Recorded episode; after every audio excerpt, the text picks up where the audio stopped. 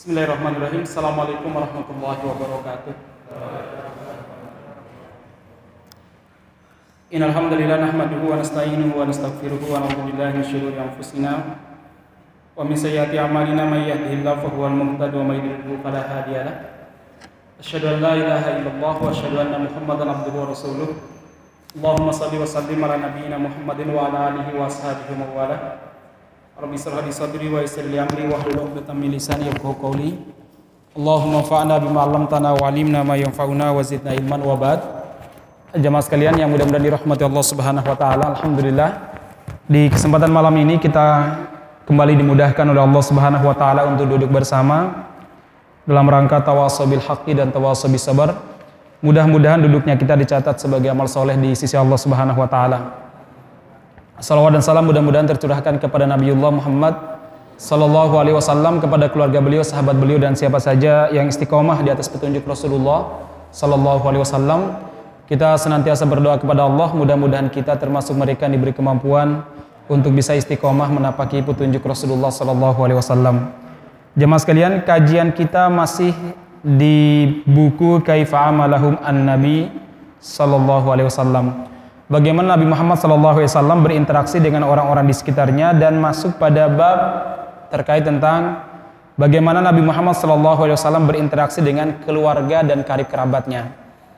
Saudara sekalian, eh, pada pertemuan yang lalu kita telah menjelaskan tentang kepedulian Nabi Muhammad SAW kepada keluarganya, di antaranya beliau peduli kepada para bujangan yang belum menikah di antara keluarganya sehingga beliau mencarikan jodoh untuk mereka dan membantu pembiayaan pernikahan mereka. Ini bagian daripada perbuatan baik di mana hari ini alhamdulillah di sebagian kita walaupun belum maksimal itu ada istilah bantu keluarga saat keluarga tersebut walimahan. Saat keluarga tersebut mengadakan apa namanya acara-acara besar. Biasanya terutama di Jawa saya lihat masih ada ikatan keluarga yang cukup kuat. Dan itu bagian daripada syariat perlu dijaga bahkan perlu di uh, kembangkan tradisi tersebut. Kalau selama ini mungkin kita spontan saja kalau ada keluarga yang mau menikah kemudian kita ikut nyumbang di mana sumbangan kita biasanya lebih banyak daripada kita menyumbang orang biasa.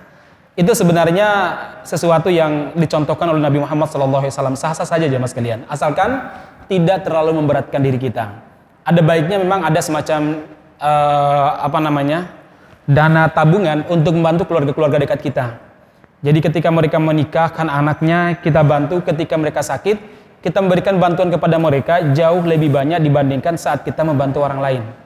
Nah ini sekali lagi bagian daripada sunnah Nabi Muhammad Sallallahu Alaihi Wasallam. Baik, uh, berikutnya jamaah sekalian, wakana Nabi Muhammad Sallallahu Alaihi Wasallam termasuk orang yang uh, peduli kepada keluarga dekat beliau saat ada pembagian harta gonima, harta rampasan perang ataupun harta ya mungkin harta baitul mal dan lain sebagainya. Sebagai sebuah contoh jemaah sekalian, ketika Abu Abu Ubaidah, sehingga saya Abu Ubaidah, beliau ini pulang dari Bahrain membawa harta yang sangat banyak sekali hartanya sangat banyak sekali karena Bahrain dulu dikenal sebagai negeri kaya. Kan daerah perbat, daerah pinggiran pantai kan, perdagangannya sangat lancar sekali. Beliau membawa jumlah harta untuk diberikan kepada Rasulullah SAW, maksudnya jadi harta kas negara. Jumlahnya sangat banyak sekali. Kemudian jemaah sekalian, Abu Ubaidah sampai di Madinah itu Ba'da Isa, jadi malam lah, orang-orang sudah pulang ke rumahnya tapi yang namanya kabar kedatangan Abu Ubaidah ini itu tersebar di mana-mana. Walaupun dulu belum ada handphone, belum ada WA, belum ada Facebook ya. Sudah ada yang pasang statusnya bahwa Abu Ubaidah malam ini datang dari Bahrain membawa harta yang sangat banyak. Singkat cerita jemaah sekalian, di pagi hari sholat subuh, saat sholat subuh, Nabi Muhammad SAW melaksanakan sholat subuh bersama para sahabatnya. Setelah salam, Nabi Muhammad melihat ke belakang, dan melihat masjidnya membludak. Nggak biasanya masjid Nabi ketika sholat itu membludak sampai sekian. Bukan berarti para sahabat nggak pernah sholat. biasanya mereka sholatnya di masjid-masjid kabilah mereka. Tapi kali ini para sahabat kaum laki-laki itu sholatnya sampai di halaman masjid berbeda di luar.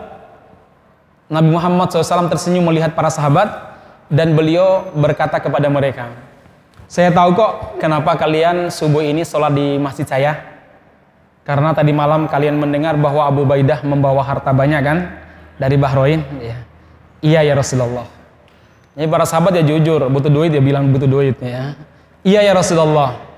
Dan kalian berharap sebagian di antara harta tersebut saya berikan kepada kalian? Iya ya Rasulullah. Ya sahabat Nabi tetap manusia, butuh uang dan butuh duit juga kan begitu jamaah sekalian. Nah, saudara sekalian, singkat cerita Nabi Muhammad bilang begini, wahai para sahabatku, lal faqra lal faqra akhsyalaikum. Yang aku khawatirkan menimpa kalian bukan kefakiran. Bukan sekedar kefakiran yang aku khawatirkan menimpa kalian ada perkara yang lebih apa itu antum satu alaikumud dunia kama busitot ala ladina mangkana qablakum dunia ini dibentangkan di hadapan kalian dibentangkan di hadapan kalian dimudahkan untuk kalian. Kama busitot ala ladina mangkana qablakum. Sebagaimana dunia itu pernah dibentangkan dimudahkan bagi orang-orang sebelum kalian. Mudah sekali dapat dunia. Nggak harus sarjana S1 sekarang lulus SMP aja kalau dia bisa berbisnis dengan baik luar biasa itu. Cepat sekali, dimudahkan. Hanya modal di rumah, nggak ke mana-mana, udah bisa menghasilkan uang puluhan bahkan ratusan juta misalkan. Begitu gampang dunia itu datang kepada kita jemaah sekalian. Kama busitat alladzina qawna qablakum. Sebagaimana dunia ini pernah dibukakan, dimudahkan untuk orang-orang sebelum kalian. Fatanafasuha kama tanafasuha. Dan yang aku khawatirkan menimpa kalian berikutnya adalah apa? Dunia dibukakan lalu tiba-tiba kalian berlomba-lomba untuk mendapatkannya sebagaimana orang-orang sebelum kalian berlomba-lomba tanpa mengenal tata aturan syariat. Sempenting dapat duit banyak. Yang penting sugih. Kama busitat alladzina mangkana qablakum. Sebagaimana dunia itu dibentangkan di hadapan kalian. Kalian berlomba-lomba untuk mendapatkannya, Sebagaimana orang-orang sebelum kalian juga berlomba-lomba bayar apa namanya nyogok pun berani untuk mendapatkan posisi atau jabatan tertentu. Kemudian apa kata Rasul? Fatuhlikukum kama ahlakatsum. Dunia akan menghancurkan kalian sebagaimana orang-orang sebelum kalian dihancurkan oleh dunia. Urutannya dunia dimudahkan, kalian berlomba-lomba, lalu gara-gara berlomba-lomba mencari dunia, kalian pun hancur sebagaimana dunia pernah menghancurkan orang-orang sebelum kalian. Ini sebuah nasihat dari Nabi Muhammad kepada para sahabat sebelum beliau membagi jatah. Bukan berarti beliau eh, apa namanya menolak untuk bagi jatah tidak, tapi mengingatkan para sahabat bahwa harta itu kita butuhkan. Tapi jangan sampai kita tidak menggubris aturan syariat sehingga dalam mencarinya itu bisa menghancurkan kita. Nah, masalah muslimin yang mudah-mudahan dirahmati Allah Subhanahu wa taala, akhirnya uh, apa namanya? Beliau pun membagi harta. Nah, di antara yang beliau kasih banyak itu paman beliau Al-Abbas bin Abdul Muthalib. Pamannya Al-Abbas bin Abdul Muthalib, paman beliau. Beliau kasihkan sebanyak-banyaknya. Kata Rasul, "Abbas, ambil. Diambil lagi. Tambah lagi kata Rasul. Tambah lagi. Ya Rasul saya udah nggak kuat. Tambah lagi. Ya Ali bantu. Nggak ya Rasul saya nggak usah bantu kata Rasul kata Ali Al Abbas bin Abdul Muthalib jemaah sekalian kenapa? Satu selain keluarga Nabi Muhammad Shallallahu Alaihi Wasallam Al Abbas ini memiliki peran yang luar biasa dalam dakwah Islam. Salah satunya beliau ini menjadi agen Nabi Muhammad Shallallahu Alaihi Wasallam selama bertahun-tahun hidup di kota Makkah untuk menjadi informan Nabi Muhammad Shallallahu Alaihi Wasallam. Menjadi apa namanya? Uh, telik sandinya Nabi Muhammad Shallallahu Alaihi Wasallam jamaah sekalian. Luar biasa pengorbanannya Al Abbas bin Abdul Muthalib. Hadis ini juga menunjukkan kepada kita banyak pelajaran. Di antaranya jamaah sekalian yang namanya manusia tetap manusia, nggak mungkin naik derajatnya jadi malaikat. Yang namanya manusia butuh dunia. Para sahabat itu orang yang zuhud, tapi zuhud itu bukan berarti meninggalkan dunia, meninggalkan dunia. Mereka datang minta jatah kepada Rasulullah Shallallahu Alaihi Wasallam, tapi tidak menyebabkan mereka melanggar syariat, tidak menjadi tidak menjadikan mereka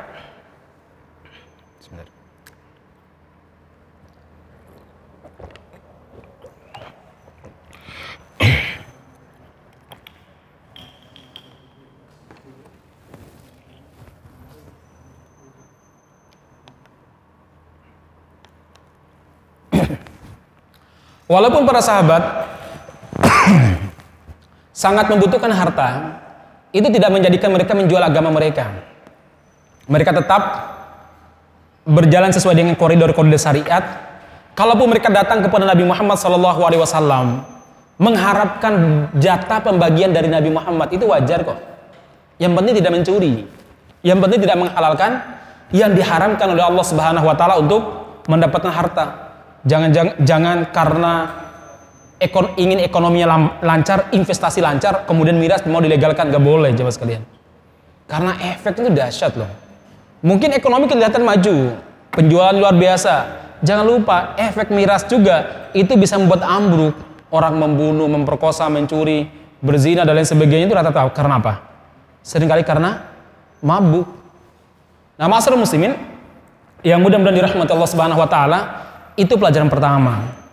Pelajaran yang kedua yang bisa kita ambil dari hadis ini jemaah sekalian, Nabi Muhammad Shallallahu alaihi wasallam mengingatkan kepada para sahabat dan kepada kita juga tentunya tentang bahaya dunia, bahwa dunia kita butuhkan iya. Tapi dunia itu juga bisa menghancurkan kita. Maka Nabi Muhammad SAW mengatakan, kalian pun dihancurkan oleh dunia karena berlomba-lomba untuk mengejarnya, sebagaimana dunia pernah menghancurkan orang-orang sebelum kita. Rasulullah juga pernah bersabda, "Ittaqud dunya wattaqun nisa." Takutlah terhadap dunia dan takutlah terhadap wanita. Hati-hati. Hati-hati terhadap dunia dan hati-hati terhadap wanita. Kenapa? Karena bisa mencelakakan, terutama kaum laki-laki. Bisa mencelakakan jamaah sekalian. Kadang karena wanita akhirnya seorang suami karena tuntutan istri bisa melanggar larangan Allah Subhanahu wa taala halalkan segala cara untuk bisa mendapatkan dunia. Atau bisa jadi karena wanita seorang yang cerdas pun bisa hancur kredibilitasnya karena wanita karena wanita. Maka pernah Rasul pernah bersabda begini kepada para sah para sahabiat, sahabat-sahabat perempuan. Apa kata Rasulullah? Beliau mengatakan, "Ma ra'aitu min naqisati aklin wa dinin." Saya belum pernah melihat makhluk yang kurang akalnya saya belum pernah melihat makhluk yang kurang akalnya, kurang juga agamanya, tapi mampu menghilangkan akal sehat seorang laki-laki yang sangat cerdas. Melebihi perempuan itu. Melebihi kalian nih perempuan ini.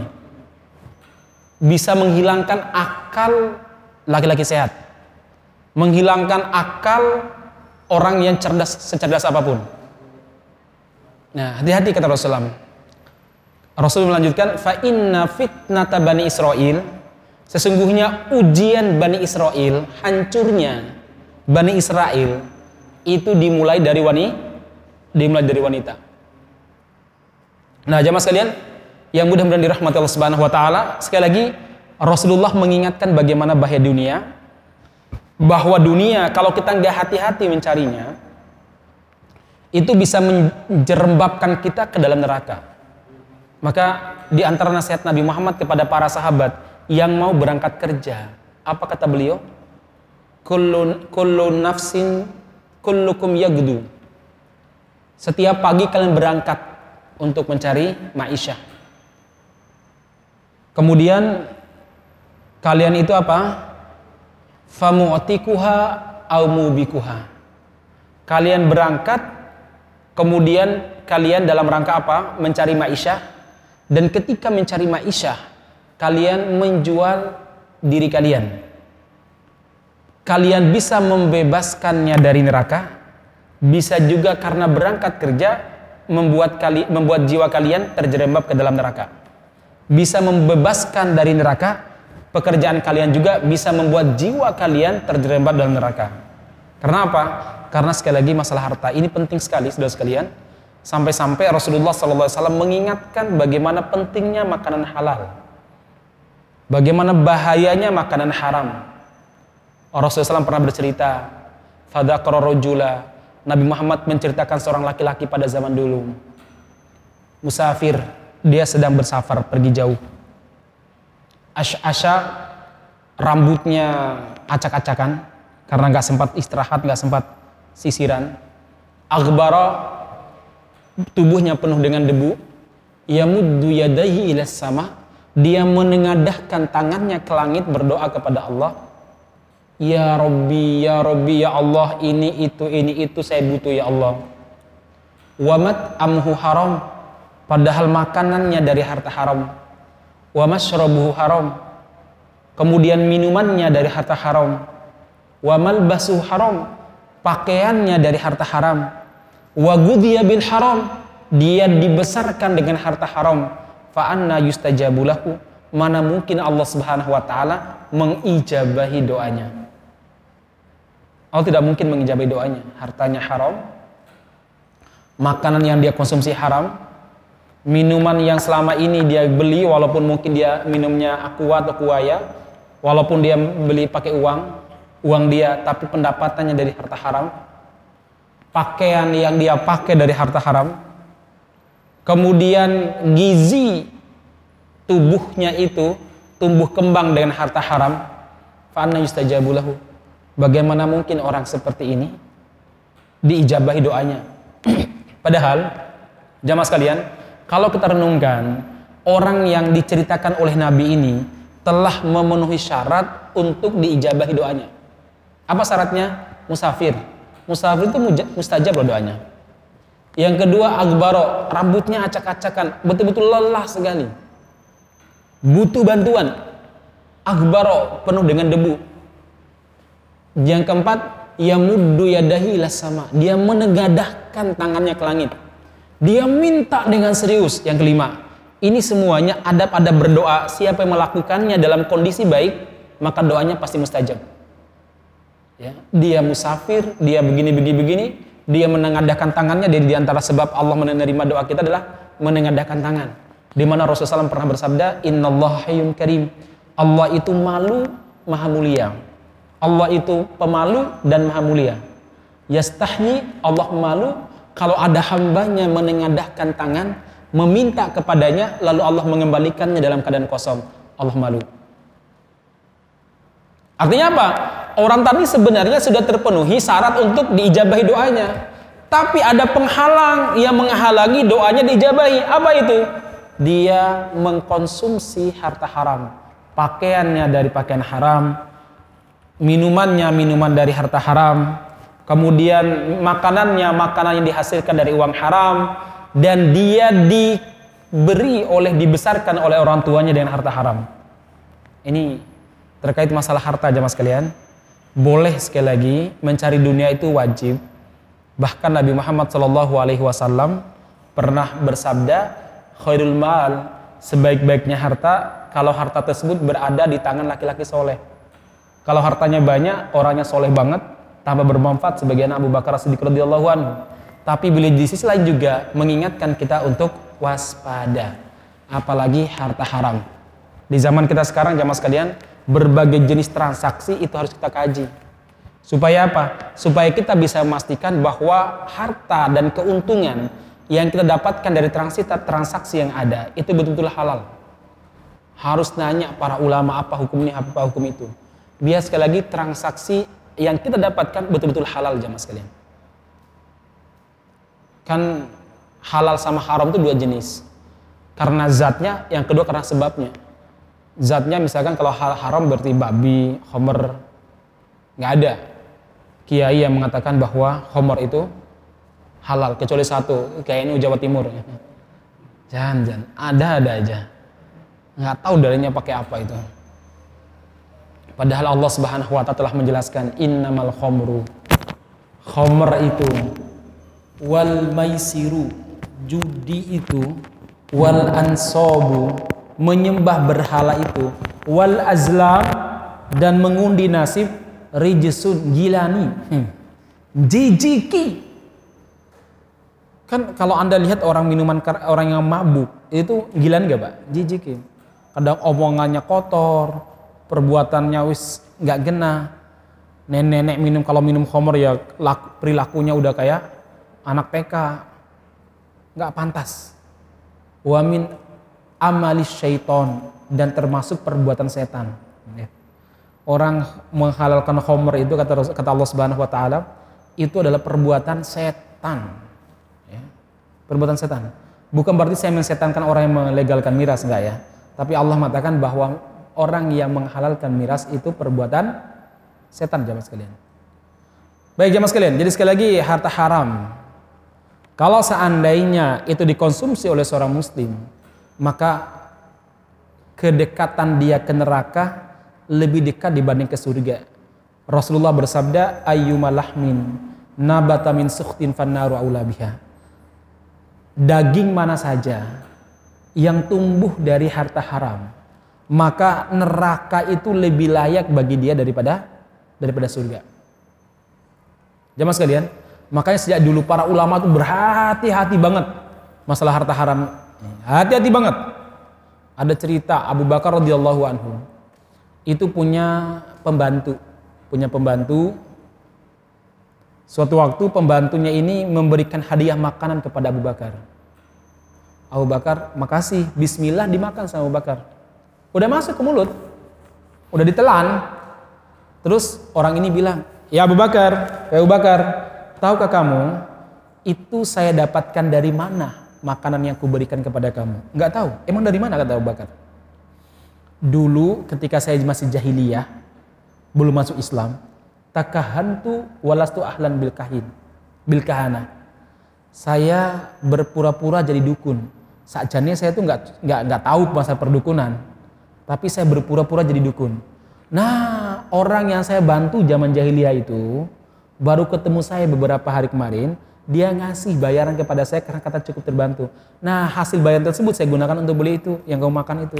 Jadi ini dari harta perdukunan, iya. Abu Bakar memasukkan jarinya ke dalam mulutnya, lalu beliau muntahkan. Beliau khawatir yang masuk ke perutnya itu adalah apa harta haram.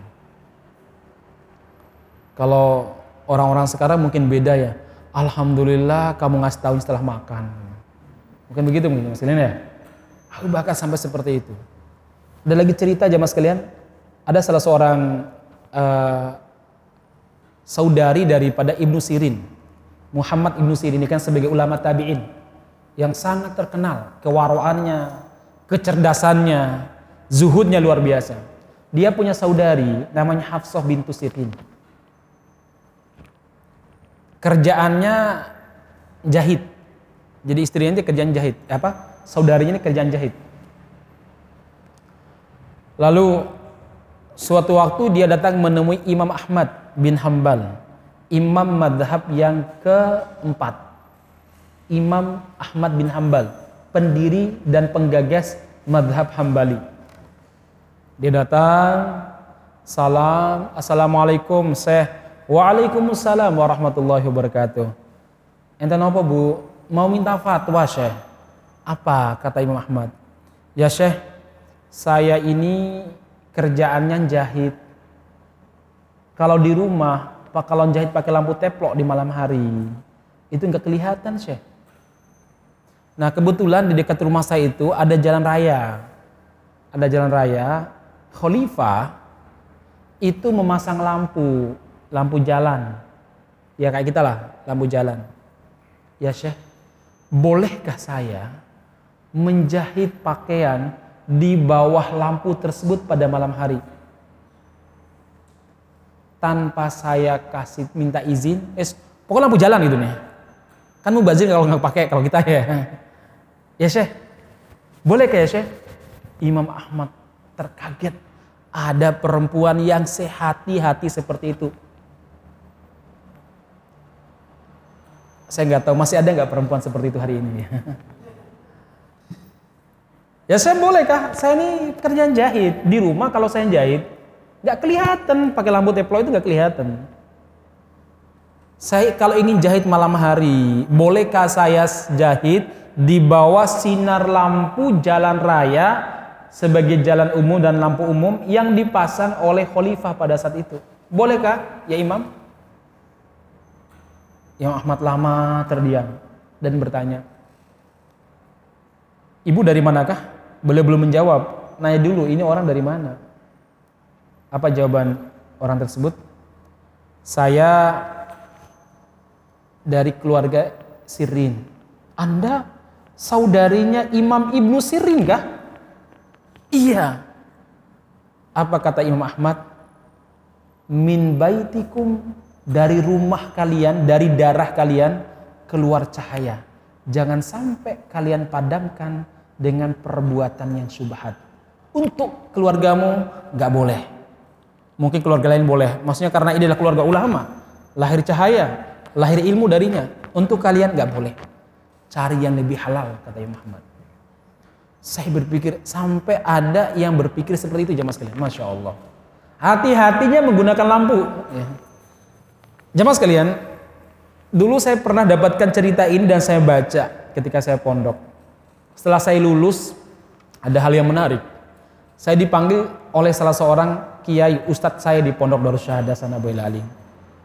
Malam hari, dia pesan, Mas Masud, nanti habis maghrib, habis isya temui saya ya jam-jam 8.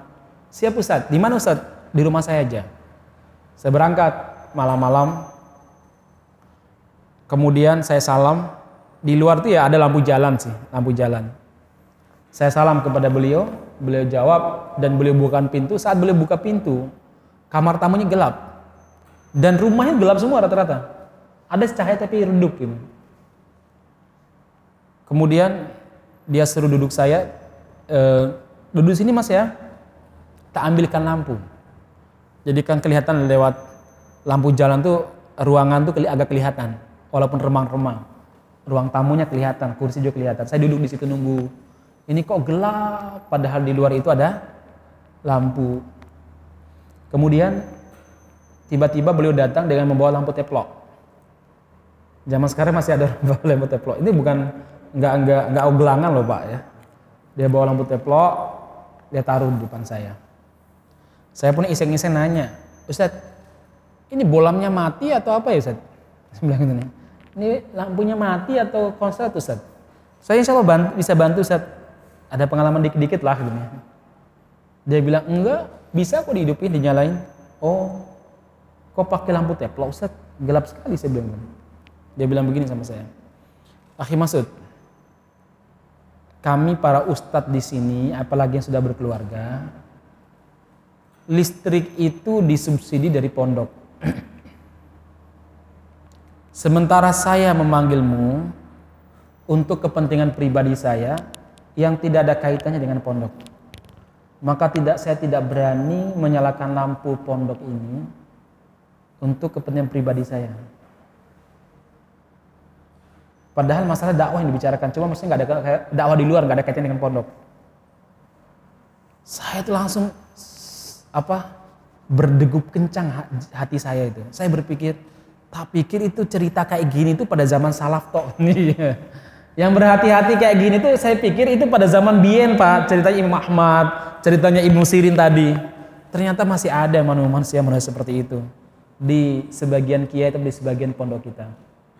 Masya Allah ya. Saya tuh langsung apa namanya salut langsung orang ini. Berhati-hatinya dalam masalah dalam masalah ini, dalam masalah lampu loh Pak. Khawatir katanya. Masya Allah jemaah sekalian. Nah, uh, ini pentingnya kita hati-hati. Jadi sekali lagi jamaah sekalian, ini pelajaran luar biasa bahwa para sahabat butuh harta tuh iya. Tapi mereka itu selalu menjaga diri dari harta ha, dari harta haram. Mereka senantiasa mengusahakan untuk mencari harta halal. Mencari harta halal. Ustaz, katanya meminta-minta dilarang. Kenapa para sahabat datang menemui Rasulullah SAW untuk mendapatkan harta? Meminta-minta memang haram. Tapi kewajiban seorang pemimpin ketika mendapatkan keuntungan berbagi dengan ra rakyat dan para sahabat tahu bahwa itu jatah mereka. Tapi entah berapa yang diberikan sama Nabi itu urusan Nabi.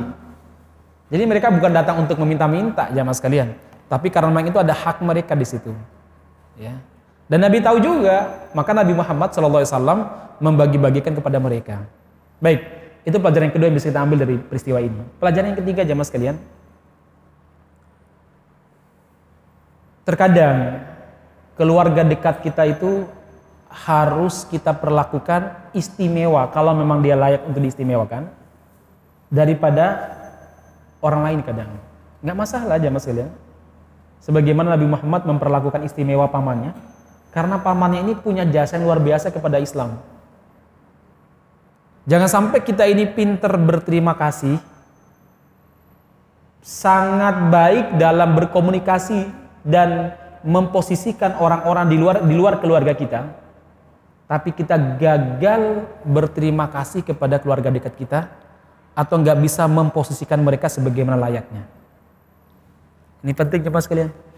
Karena kalau kita punya apa-apa, derita apa-apa, ketertimpa musibah apa-apa, yang paling cepat dan yang paling dekat dengan kita siapa? Ya keluarga dekat kan begitu kan? Yang mengantar, kalau ada yang meninggal, yang menjenguk, yang mengikut uh, mengantar ke kuburan, keluarga dekat kita aja mas sekalian.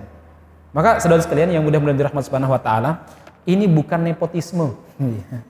Sekali lagi ini bukan nepotisme yang dilakukan oleh Nabi Muhammad SAW ini. Tapi ini juga bagian daripada dakwah mencontohi. Toh yang beliau berikan itu memang haknya Al-Abbas bin Abdul Thalib. Dan memang jatah Nabi. Kan Nabi Muhammad SAW itu punya jatah seperlima dari harta keuntungan perang. Banyak-banyak. Kalau seandainya keuntungan perang 1 M, seperlimanya berapa Mas Eja? 200 juta. 200 juta banyak gak sih? Ya lumayan ya mas kalian ya. Jadi kita Nabi itu setiap kali apa namanya? Setiap kali ada ada ini, ada ada ada harta rampasan perang, beliau itu dapat seperlimanya. Pernah Khalid bin Walid itu mendapatkan uh, apa namanya? mahkota yang berlapiskan mutiara. Yang harga mutiaranya itu adalah 200 ribu dinar. 200 ribu dinar itu sama dengan 4,25 gram emas dikali 200 ribu. Eh, enggak. Berapa berapa?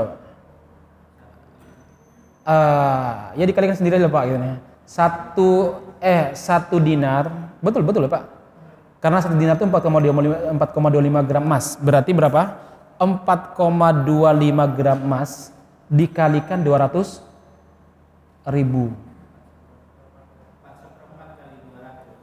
Berapa udah?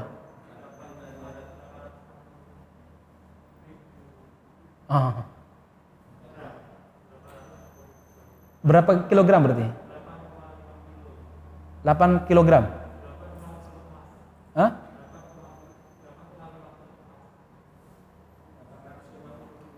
850 850 kg emas kan coba pak nah, ya. kira-kira kalau dikalikan sekarang taruhlah emas itu satu juta oh dikalikan aja sendirilah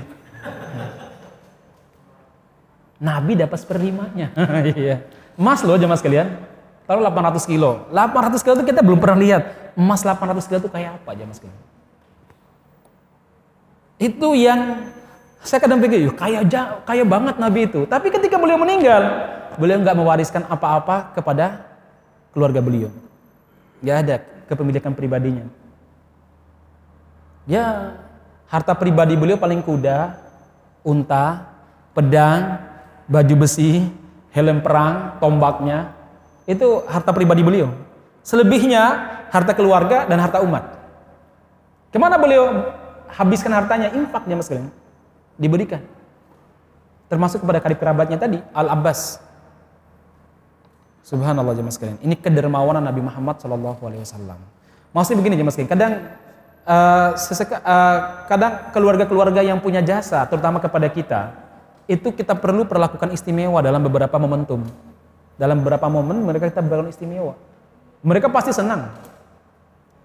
Yang terjadi di kalangan kita, kadang dan sering kali menghormati orang luar jauh lebih sering dan jauh lebih hormat daripada menghormati keluarga keluarga dekat pamannya bibinya sepupunya kadang jarang tersentuh semangat untuk membantu orang luar itu lebih tinggi daripada membantu keluarganya misalkan.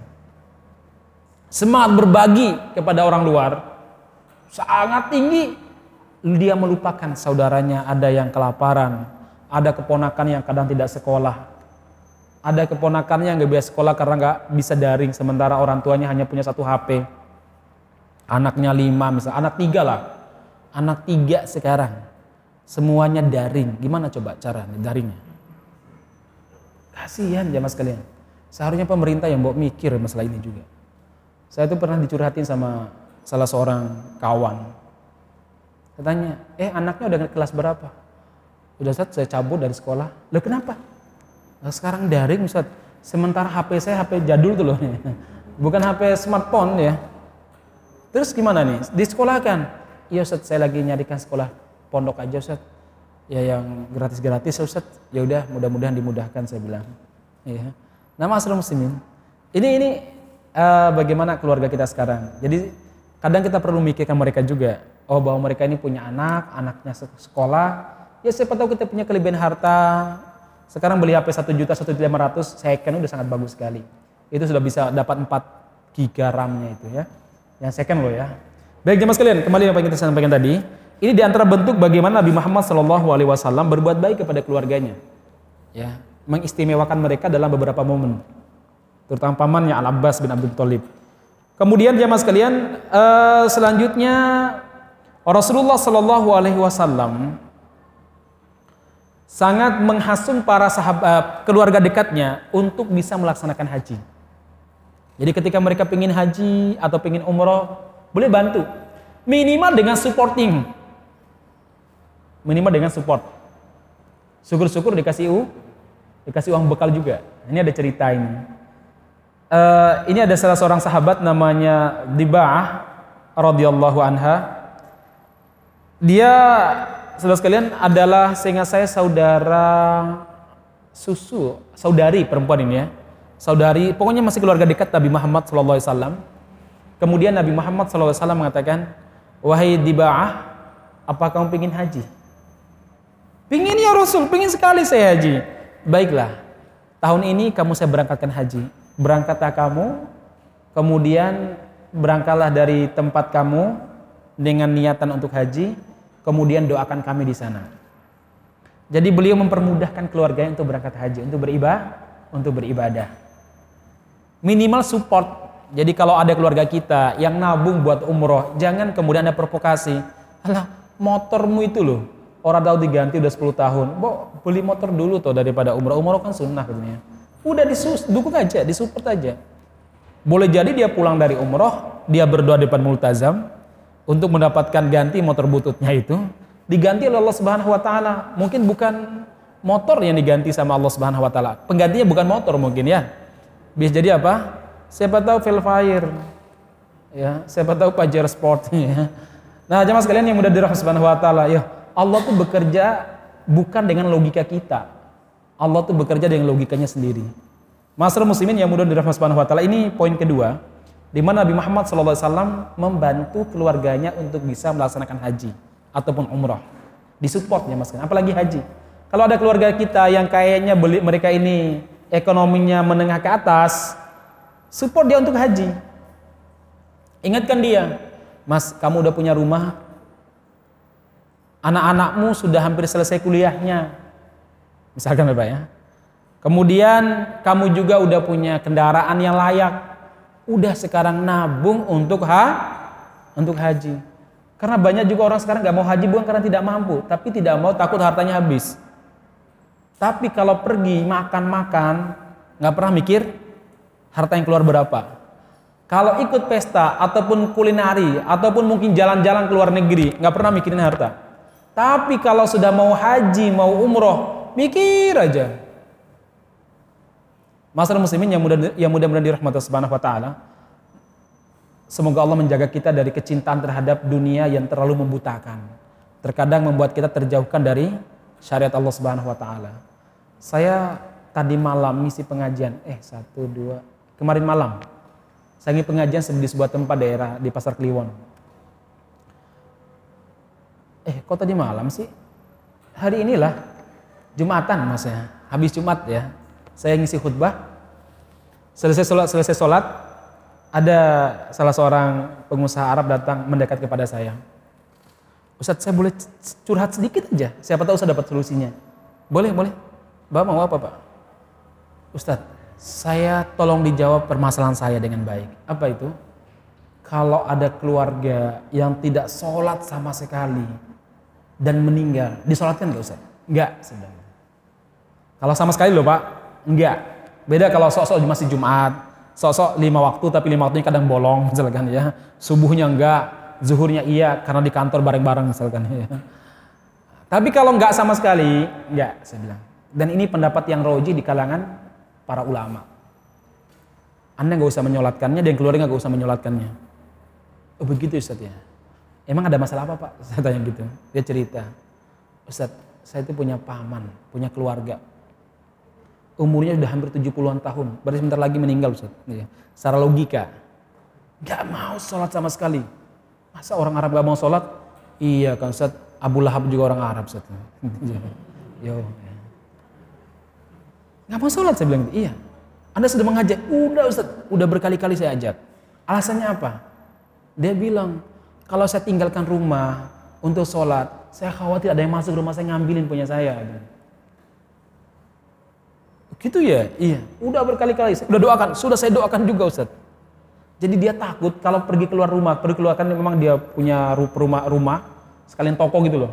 Nggak mau meninggalkan tokonya. Terus pokoknya di situ aja gitu. Khawatir hartanya hilang.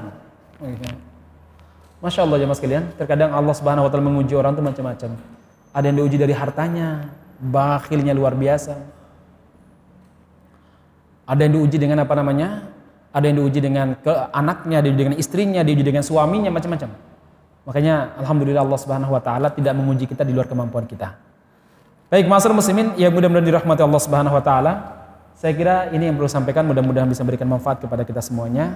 Kita akhiri sampai di sini. Subhanakallahumma rabbana bihamdika asyhadu an la ilaha illa anta astaghfiruka wa atubu ilaik. Walhamdulillahirabbil alamin. Assalamualaikum warahmatullahi wabarakatuh.